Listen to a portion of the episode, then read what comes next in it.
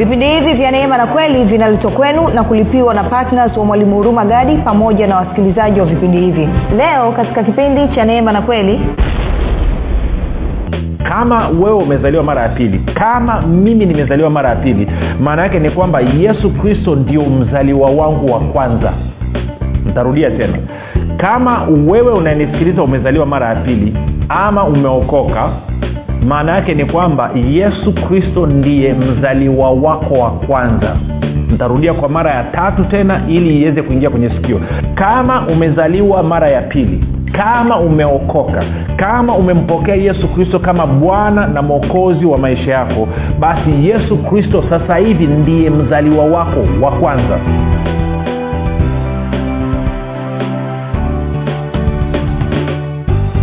popote pale ulipo rafiki ninakukaribisha katika mafundisho ya neema na kweli. Jina langu naitwa huruma gadi. Ninafuraha kwamba umeweza kupata wasaa wa kuungana nami ili kuweza kusikiliza kile ambacho bwana yesu amekusudia kusema nasi. Kumbuka tu mafundisho ya neema na kweli yanakuja kwako kila siku muda na wakati kama huu. Kama unanisikiliza kwa njia ya redio na vile vile yanakuwa posted kila siku katika youtube katika google podcast apple podcast spotify pamoja na telegram na whatsapp. Uh, kama ungependa kuunganishwa katika grupu la whatsapp linaloitwa mwanafunzi wa kristo ama kwenye telegram basi unaweza ukatuma ujumbe mfupi kupitia namba 764 5242 alafu andika niunge. Tuma tu ujumbe mfupi sema niunge utaunganishwa katika grupu hilo nao utaweza kupata mafundisho ya kwa njia ya sauti kila siku lengo la mafundisho ya neema na kweli ni kujenga imani yako wewe unayenisikiliza ili uweze kukua na kufika katika cheo cha kimo cha utimilifu wa kristo.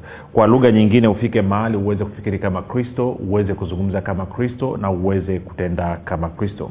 Zingatia biblia inasema wazi kabisa kwamba pasipo imani haiwezekani kumpendeza mungu. Kwa maana wale wanaomwendea lazima, waamini kuwa yuko na kwamba huwapa thawabu wale wamtafutao kwa bidii hivyo basi kufikiri kwako rafiki kuna mchango wa moja kwa moja katika kuamini kwako. Ukifikiri vibaya utaamini vibaya. Ukifikiri vizuri utaamini vizuri. Fanya maamuzi ya kufikiri vizuri. Na kufikiri vizuri ni kufikiri kama kristo. Na ili uweze kufikiri kama kristo huna budi kuwa mwanafunzi wa kristo. Na mwanafunzi wa kristo anasikiliza na kufuatilia mafundisho ya neema na kweli Uh, tuna nakushukuru wewe ambaye e, umekuwa unaambatana nami kusikiliza kila siku kujenga maarifa yako kujenga ufahamu wako kuhusu bwana wetu yesu kristo kuhusu mungu kuhusu roho mtakatifu na ufalme wake. Asante sana kwa kuwa mwanafunzi mwaminifu. Pia nakushukuru kwa vile ambavyo umekuwa ukihamasisha wengine kuweza kusikiliza na kufuatilia mafundisho ya neema na kweli. Lakini zaidi ya yote ni kushukuru kwa vile ambavyo unafundisha wengine na kuwashirikisha kile ambacho umekusha kujua kumbuka kuna watu ambao mimi sitakaa niweze kuwafikia. Hao watu wanaweza kufikiwa tu na wewe ambaye unanisikiliza. Na wako wengine naweza nikawafikia lakini hawatakaa wakubali kunisikiliza mimi. Mtu pekee ambaye wanaweza kukubali kumsikiliza ni wewe hapo.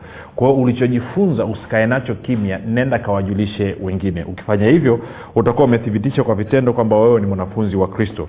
Mwanafunzi wa kristo ni nani? Mwanafunzi wa kristo ni mtu ambaye anakubaliana na mafundisho ya kristo na kusaidia kuyasambaza ni kushukuru wewe pia ambaye umekuwa kufanya maombi kwa ajili ya vipindi vya neema na kweli kwa ajili ya wasikilizaji wa vipindi vya neema na kweli kwa ajili ya kwangu mimi pamoja na timu yangu. Asante sana kwa maombi yako. Maombi yako yanaleta matunda ni kushukuru pia wewe ambaye kwa fedha yako na mali yako umeamua kuonyesha upendo wako kwa kristo. Ukasema kwamba sitakuwa mchoyo na mbinafsi na nikatumia kipato ambacho mungu amenipatia kwa ajili ya kwangu mimi na familia yangu tu. Ukaamua kwamba lazima nitumie kipato changu kuhakikisha ufalme wa mungu unasonga mbele.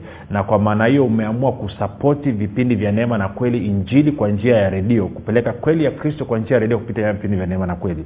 Kumbuka kuna watu ambao hawana njia nyingine yoyote ya kuweza kusikia neno la kristo kweli ya kristo isipokuwa kwa njia ya redio. Hawana mtumishi ambaye anaweza kuwafikia kwa sababu wengine wako kwenye maeneo ambayo yako mbali sana na makazi ya watu. Kwao hawana mchungaji wa kuwahudumia hawana mwinjilisi wa kuwafikia. Namna pekee wanaweza kusikia kweli ya kristo. Habari za yesu kristo na ufalme wake ni kupitia njia ya redio. Hivyo unapochukua fedha yako ukaamua kuonyesha upendo wako kwa kristo kwa kuchangia injili kwa njia ya redio kwa kweli nakupa ongera sana. Nakwambia unaweza usijue tu lakini siku ile ya mwisho utashangaa bwana yesu atakapokuonyesha mamia ya watu ambao maisha yao yalibadilika kwa sababu ya sadaka yako ya upendo uliokuwa ukiitoa kila mwezi ili kuhakikisha kwamba injili inafikia watu kwa njia ya redio. Na kama haujawahi kufanya hivyo basi nikualike nikupe fursa kwamba na wewe uweze kushiriki. Jaribu alafu utaona utamu wake. Unajua kitu kama ujaingia kushiriki huwezi kuona utamu wake. Kwa hiyo ongera sana ninyi ambao mmekusha kufanya maamuzi ya kuwa wa vipindi vya neema na kweli kila mwezi. Lakini pia msisahau kututumia shuhuda ya mambo ambayo mungu anayafanya tangu mmeanza kuwa partners wa vipindi vya neema na kweli. Baada ya kusema hayo basi nataka tuendelee na somo letu lenye kichwa kinachosema umefanana na kristo. Umefanana na kristo. Leo ni kipindi chetu cha tatu na nilisha kipindi cha kwanza na cha pili ama sehemu ile ya kwanza na ya pili niliitumia kama kuweka msingi. Na leo nataka tuende kwenye mstari mama basi ambao tutausimamia e, katika kipindi chote hichi ambacho tukizungumzia hili somo la umefanana na kristo. Kwa moja kwa moja nataka tuende kwenye warumi mlango wa nane warumi mlango wa nane mstari wa ishiri na tisa hadi wa thelathini kabla sijasoma nikumbushe tena nilikuambia kwamba kuna mambo fulani fulani lazima tuyagonge. Kuna ufahamu fulani lazima tuuondoe kwenye kufikiri kwako. Tuliona kwamba kufikiri kwangu kunanipa uhusiano na mungu na kufikiri kwangu pia kunaweza kusababisha nikatengwa na uzima wa mungu. Sijui kawa nanyeelea kitu nachokizungumza okay wengine hamjanyelewa ngoja tuende sehemu moja mstari mmoja tuuangalie alafu tutarudi kwenye warumi nane tena. Wanasema mwalimu hata hivyo ulisema vipindi vili vyote hivyo au sijali tunasoma bibilia relax relax tuko wakolosai tendo wakolosai e, mlango wa kwanza. Nitaanza kwa ajili ya kuokoa muda naanzia katika naanzia mstari wa ishiri na moja. Anasema hivi ishiri na moja hadi ishiri na mbili. Wakolosai moja ishiri na moja hadi ishiri na mbili. Anasema hivi na ninyi mliokuwa hapo kwanza mmefarikishwa tena adui katika nia zenu kwa matendo yenu mabaya amewapatanisha sasa katika mwili wa nyama yake kwa kufa kwake ili awalete ninyi mbele zake watakatifu wasio na mawaa wala lawama sasa nataka nisome kwenye tafsiri ya neno mstari wa ishiri na moja e, na wa ishiri na mbili alafu utaona kitu ambacho kinazungumzwa. Alafu nitafanua jambo hapo. Anasema hivi hapo kwanza ninyi mlikuwa mmetengana na mungu na mlikuwa adui zake katika nia ama fikra zenu.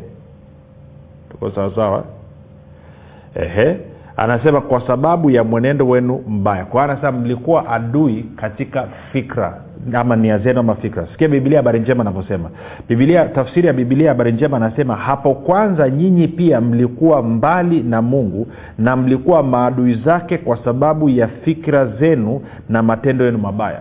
Kwa hiyo urafiki na mungu ni kwenye kufikiri na uadui na mungu ni kwenye kufikiri pia. Ndio maana nimekuwa nikisisitiza nikikwambia kwamba kufikiri kwako kuna mchango wa moja kwa moja katika kuamini kwako. Ukifikiri vibaya utaamini vibaya. Ukifikiri vizuri utaamini vizuri. Kwa kufikiri kwako kunaweza kukufanya ukawa rafiki wa mungu ama kufikiri kwako kunaweza kufanya ukawa adui ya mungu. Lakini kumbuka jana na juzi pia tuliona kwamba kufikiri kwako kunaweza kukakuunganisha na uzima wa mungu ama kufikiri kwako kunaweza kukakutenga na uzima wa mungu tunakwenda sawasawa rafiki.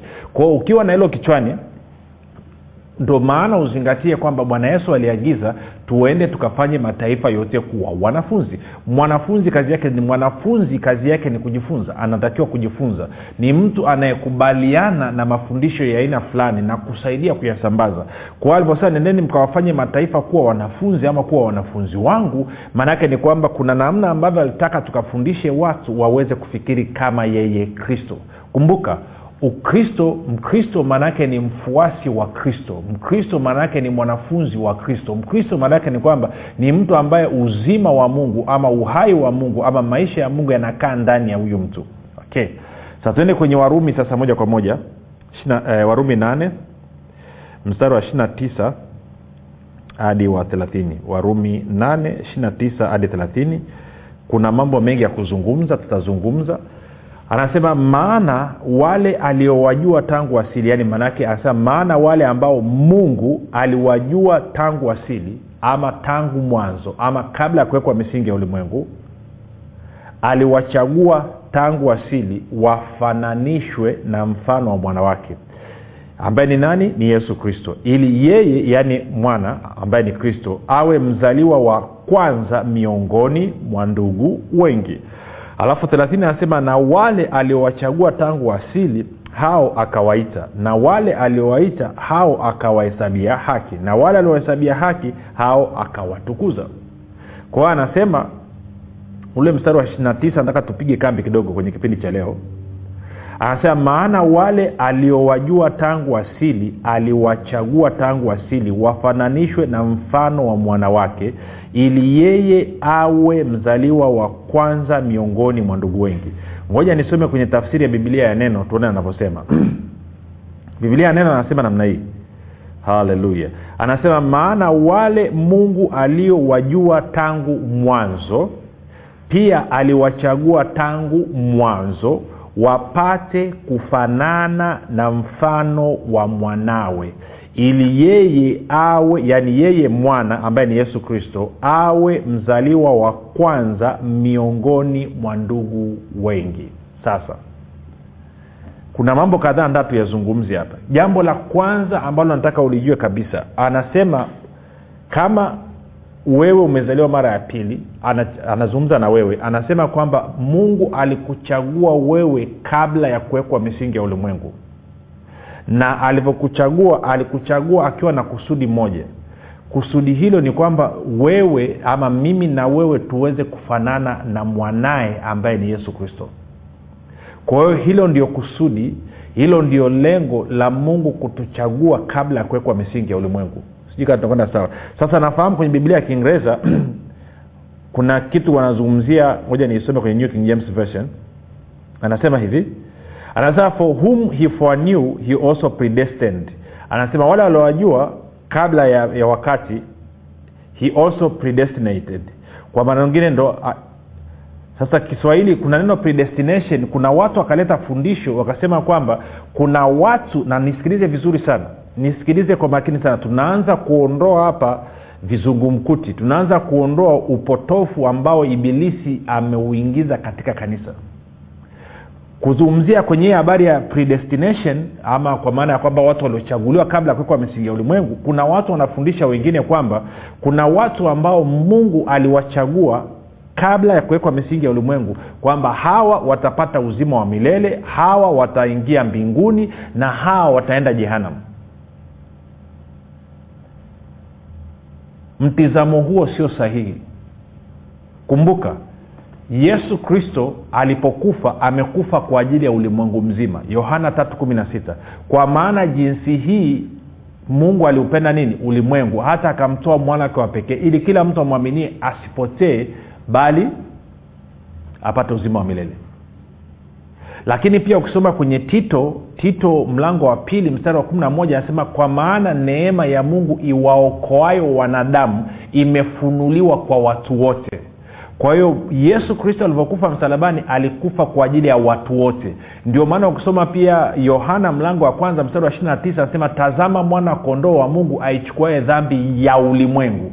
Kwa hiyo katika katika katika mpango wa mungu ukienda ukasoma pia katika wakorinto wa pili mlango wa sorry ukienda soma petro wa pili mlango wa tatu mstari wa tisa utaona kwamba anasema mungu anavumilia anavuta subira kwa sababu hataki mtu yeyote aangamie bali anataka watu wote wafikie toba. Kwa hiyo mapenzi ya mungu ni kwamba watu wote waokoke. Shida inakuja wanadamu wanatumia uhuru wao wa kuchagua badala ya kuchagua uzima kwa maana ya kumpokea yesu kristo kama bwana na mwokozi wa maisha yao wengine wanamkataa na kitendo hicho sasa kinawasababisha wao waende jehanamu ya moto. Lakini mwanzo mungu alivyokusudia alikusudia watu wote waokoke watu wote wawe wana wa mungu watu wote waingie katika uzima. Ndicho ambacho alikusudia. Lakini kwa bahati mbaya sana mwanadamu ametumia uhuru wake aliopewa na mungu wa kuchagua na wengine wamechagua kumkataa mungu kumkataa yesu. Ukimkataa yesu maanake umemkataa mungu. Huwezi ukasema unamkubali mungu alafu unamkataa yesu. Ukimkataa yesu maanake umemkataa mungu. Na ukimkubali yesu maanake umemkubali mungu. Kama uamini kasome bibilia yako. Naenda kasome kwa mfano eh, kasome yohana kumi na mbili. Alafu uanze mstari wa, wa arobaini pale uende mpaka mwisho. Utaona hiyo kitu. Tuko sawa mpaka hapo rafiki?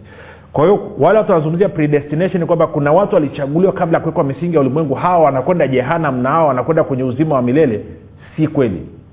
Vinginevyo kusingekuwa na sababu ya yesu kufa msalabani na zaidi ya yote kusingekuwa na sababu ya sisi kuhubiri injili tunahubiri injili ili mtu apate uhuru wa kukubali ama kukataa. Hilo lilikuwa la kwanza. Lakini la pili anapozungumzia predestinate anazungumzia kwamba aliwachagua kwamba sasa predestinate maanake ni, ni, ni hatima imechaguliwa kabla. Anazungumzia hiyo hatima iliyochaguliwa kabla na mungu sio ya habari ya, ya, ya kwenda jehanam ama ya kwenda mbinguni. Anazungumzia ni kwamba alichokusudia kabla ya kuwekwa msingi ya ulimwengu tangu mwanzo alisema hivi kwamba yeyote atakayepokea uokovu ni lazima afanane na kristo. Ndio predestination inayozungumziwa. Kwamba yeyote atakayezaliwa mara ya pili lazima afanane na kristo. Hilo ndio kusudi la mungu. Huo ndio mpango wa mungu. Huo ndio mchakato mzima wa sisi kufundishana. Ndio maana anasema akatoa wengine kuwa mitume wengine kuwa manabii wengine kuwa wainjilisti wengine kuwa wachungaji na walimu kwa kusudi la kuwajengea uwezo watakatifu hata kazi ya huduma ipate kutendeka ili mwili wa kristo upate kujengwa mpaka sote tutakapofikia umoja wa imani na kuwa na maarifa kama ya mwana wa mungu na kuwa mtu mkamilifu na kufika katika cheo cha kimo cha utimilifu wa kristo. Kwa hiyo alichoamua kabla ya kuwekwa misingi ya ulimwengu predestination yetu alichoamua hatima yetu ni kwamba utakapozaliwa mara ya pili utakapookoka basi ni lazima ufanane na yesu kristo. Hilo ndilo ambalo mungu aliliamua kabla ya kuwekwa misingi ya ulimwengu. Sio kwamba aliamua kwamba huyu ataenda jehanam na huyu hapa ataingia kwenye uzima wa milele. Sicho hicho kinachozungumzwa hapa. Kwao wanaokuletea injili namna hiyo usiikubali ikatae. Hiyo tunaita ni hearsay kwa, kwa lugha ya kiingereza e, tuna, tunasema hiyo ni era hayo ni makosa. Tunasema hizo ni uzushi. Paulo anasema ni hadithi za kizee kwao zikatae. Baada ya kusema hilo haleluya si nilikwambia tutagongagonga mambo hapa. Kwa hiyo usije ukakaa eti ukaacha kuhubiri injili. Na kuna wengine wanasema kwa sababu neema imetolewa basi hatuhubiri injili. No, no, no, no, no. shetani anakudanganya tunatakiwa tukahubirie watu injili tukawaeleze watu kile ambacho bwana wetu yesu kristo amekifanya pale msalabani ili hawa watu wachague kumpokea ama kumkataa. Tunakwenda sawasawa sasa tuko na mstari wa ishiri na tisa bado. Kwa hiyo anasema maana wale aliowajua tangu asili aliwachagua tangu asili wafananishwa na mfano wa mwanawake ili yeye awe mzaliwa wa kwanza miongoni mwa ndugu wengi kwa hiyo nikakusomea tena kwenye bibilia ya neno. Ngoja niisome tena afu tapiga hatua. Biblia ya neno anasema hivi maana wale mungu aliyowajua tangu mwanzo pia aliwachagua tangu mwanzo ili ili wapate kufanana na mfano wa mwanawe. Kwao tulichaguliwa tangu mwanzo kabla ya kuwekwa misingi ya ulimwengu ama tangu wa mwanzo hicho kilichokuwa kinaasisiwa ili tufanane na nani? Na mwanaye ambaye ni nani yesu kristo. Na ili yeye yesu kristo awe mzaliwa wa kwanza miongoni mwa ndugu wengi. Ili yesu kristo awe mzaliwa wa kwanza miongoni mwa ndugu wengi. Sasa niruhusu niongee kwa heshima na taadhima na kwa upole na unyenyekevu wa moyo kabisa. Zingatia hapa. Anasema kama wewe umezaliwa mara ya pili kama mimi nimezaliwa mara ya pili maana yake ni kwamba yesu kristo ndio mzaliwa wangu wa kwanza. Ntarudia tena kama wewe unanisikiliza umezaliwa mara ya pili ama umeokoka yote ni sawasawa maana yake ni kwamba yesu kristo ndiye mzaliwa wako wa kwanza. Ntarudia kwa mara ya tatu tena ili iweze kuingia kwenye sikio. Na nalisema hili kwa sababu kuna kuna kuna kuna kuna namna fulani kuna itilafu fulani. Sikiliza.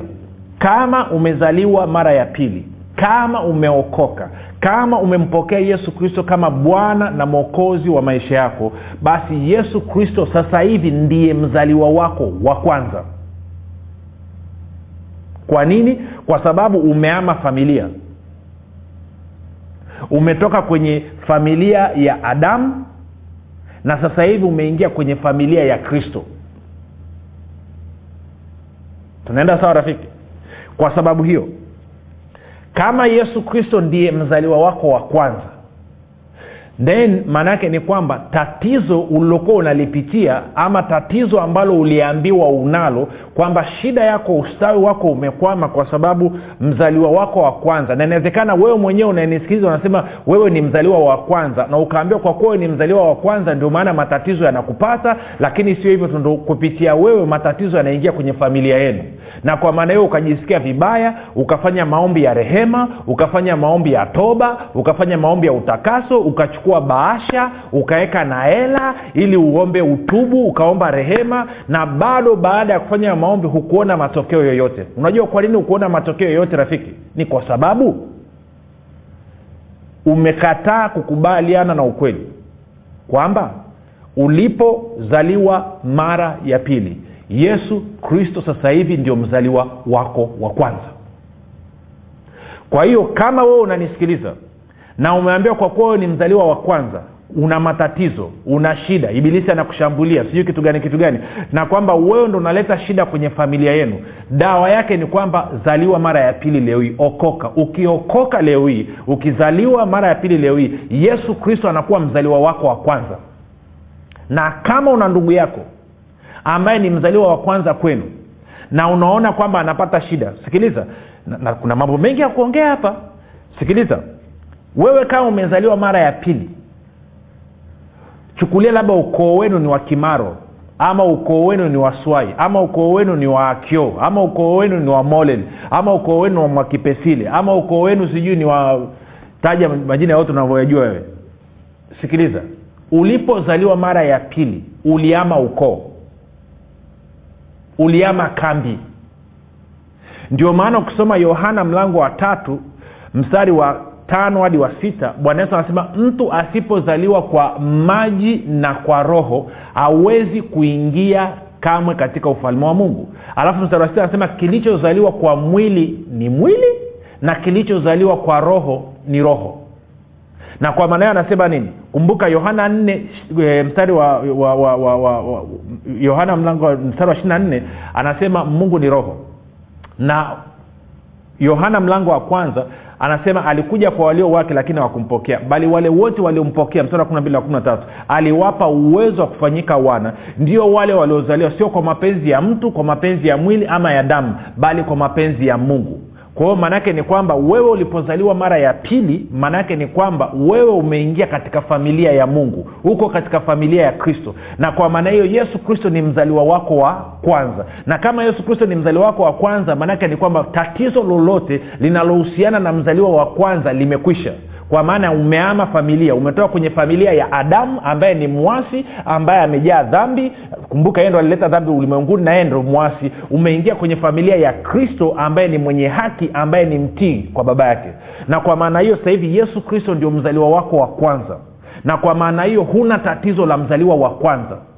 Nanyelewa na kama kuna mzaliwa wa kwanza kwenu alikuwa ni tatizo baada ya kukaa unamwombea rehema you are wasting your time zaliwa mara ya pili utoke kwenye huo ukoo uingie kwenye ukoo wa kristo. Then tatizo linakuwa limekwisha. Ndio maana inaitwa habari njema. Kwao usikubali ukarubuniwa tena. Usikubali ukabebeshwa mizigo ambayo haina kichwa wala mguu. Okay nikuulize swali. Wewe uliyefanya maombi ya toba ya mzaliwa wa kwanza nini kimebadilika katika maisha yako?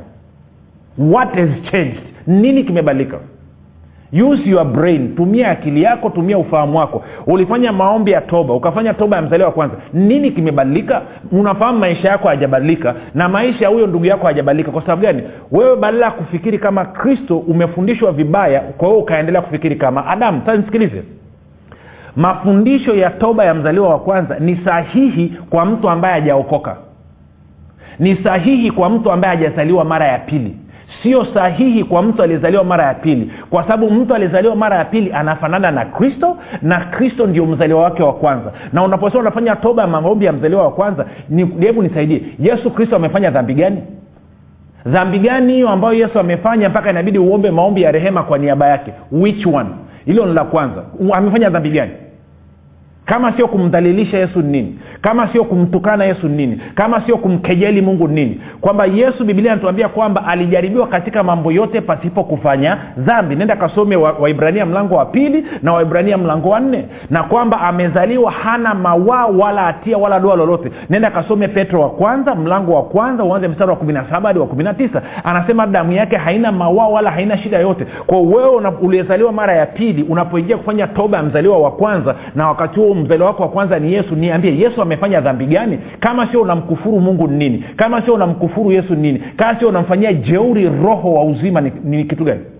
Kwa hiyo nachokuambia ni nini kubaliana na ukweli kwamba wewe ulizaliwa mara ya pili unafanana na kristo na kwamba yesu kristo ndo mzaliwa wako wa kwanza. Kwa hiyo mshukuru mungu kwamba umeingia katika familia ya kristo familia ya mungu na kwamba mzaliwa wako wa kwanza ni yesu kristo. Na kwa maanayo huna tatizo lolote linalohusiana na mzaliwa wa kwanza. Na kwa maanayo anza kumshangilia na hiyo umepata bure. Yesu alilipia kwa damu yake mimi na wewe tumepata bure. Kwao anza kushangilia leo hii kwamba uko huru. Hilo teso la mzaliwa wa kwanza alikuhusu tena. Fundisho la mzaliwa wa kwanza ni sahihi kwa adamu kwa mtu ambaye hajazaliwa mara ya pili kwa mtu ambaye hajaokoka. Kwa wewe uliookoka unafanana na kristo. Na kama ungesema nataka kuachana na tatizo la mzaliwa wa kwanza dawa yake ni kuzaliwa mara ya pili. Kwao leo hii fanya mambo yafuatayo mpokee yesu kristo kuwa bwana na mwokozi wa maisha yako. Sema mungu wa mbinguni nimesikia habari njema. Naamini yesu kristo ni mwanao. Alikufa msalabani aondoe dhambi zangu zote. Kisha akafufuka ili mimi niwe mwenye haki. Nakiri kwa kinywa changu ya kuwa yesu ni bwana. Bwana yesu nakukaribisha katika maisha yangu. Uwe bwana na mwokozi wa maisha yangu.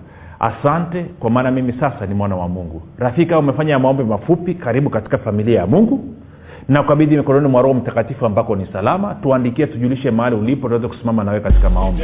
Mpaka hapo kesho tena jina langu naitwa huruma gadi na yesu ni kristo na bwana. Hii ni habari njema kwa wakazi wa jiji la dar es salaam. Sasa mwalimu huruma gadi ambaye amekuwa akikuletea mafundisho ya kristo kupitia vipindi vya neema na kweli kwa njia ya redio youtube google podcast apple podcast spotify telegram pamoja na whatsapp.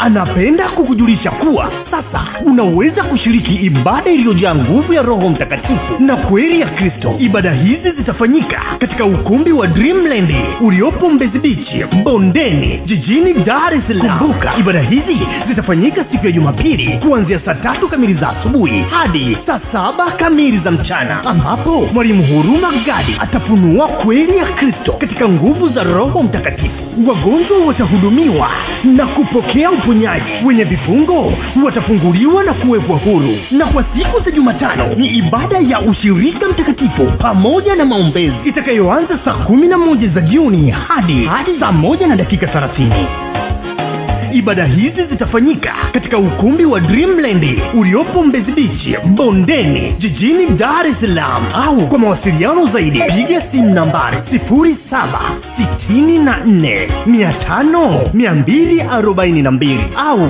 7895242 au 6735242 kumbuka ni kweli unayoijua. Ndiyo itakayokuweka huru,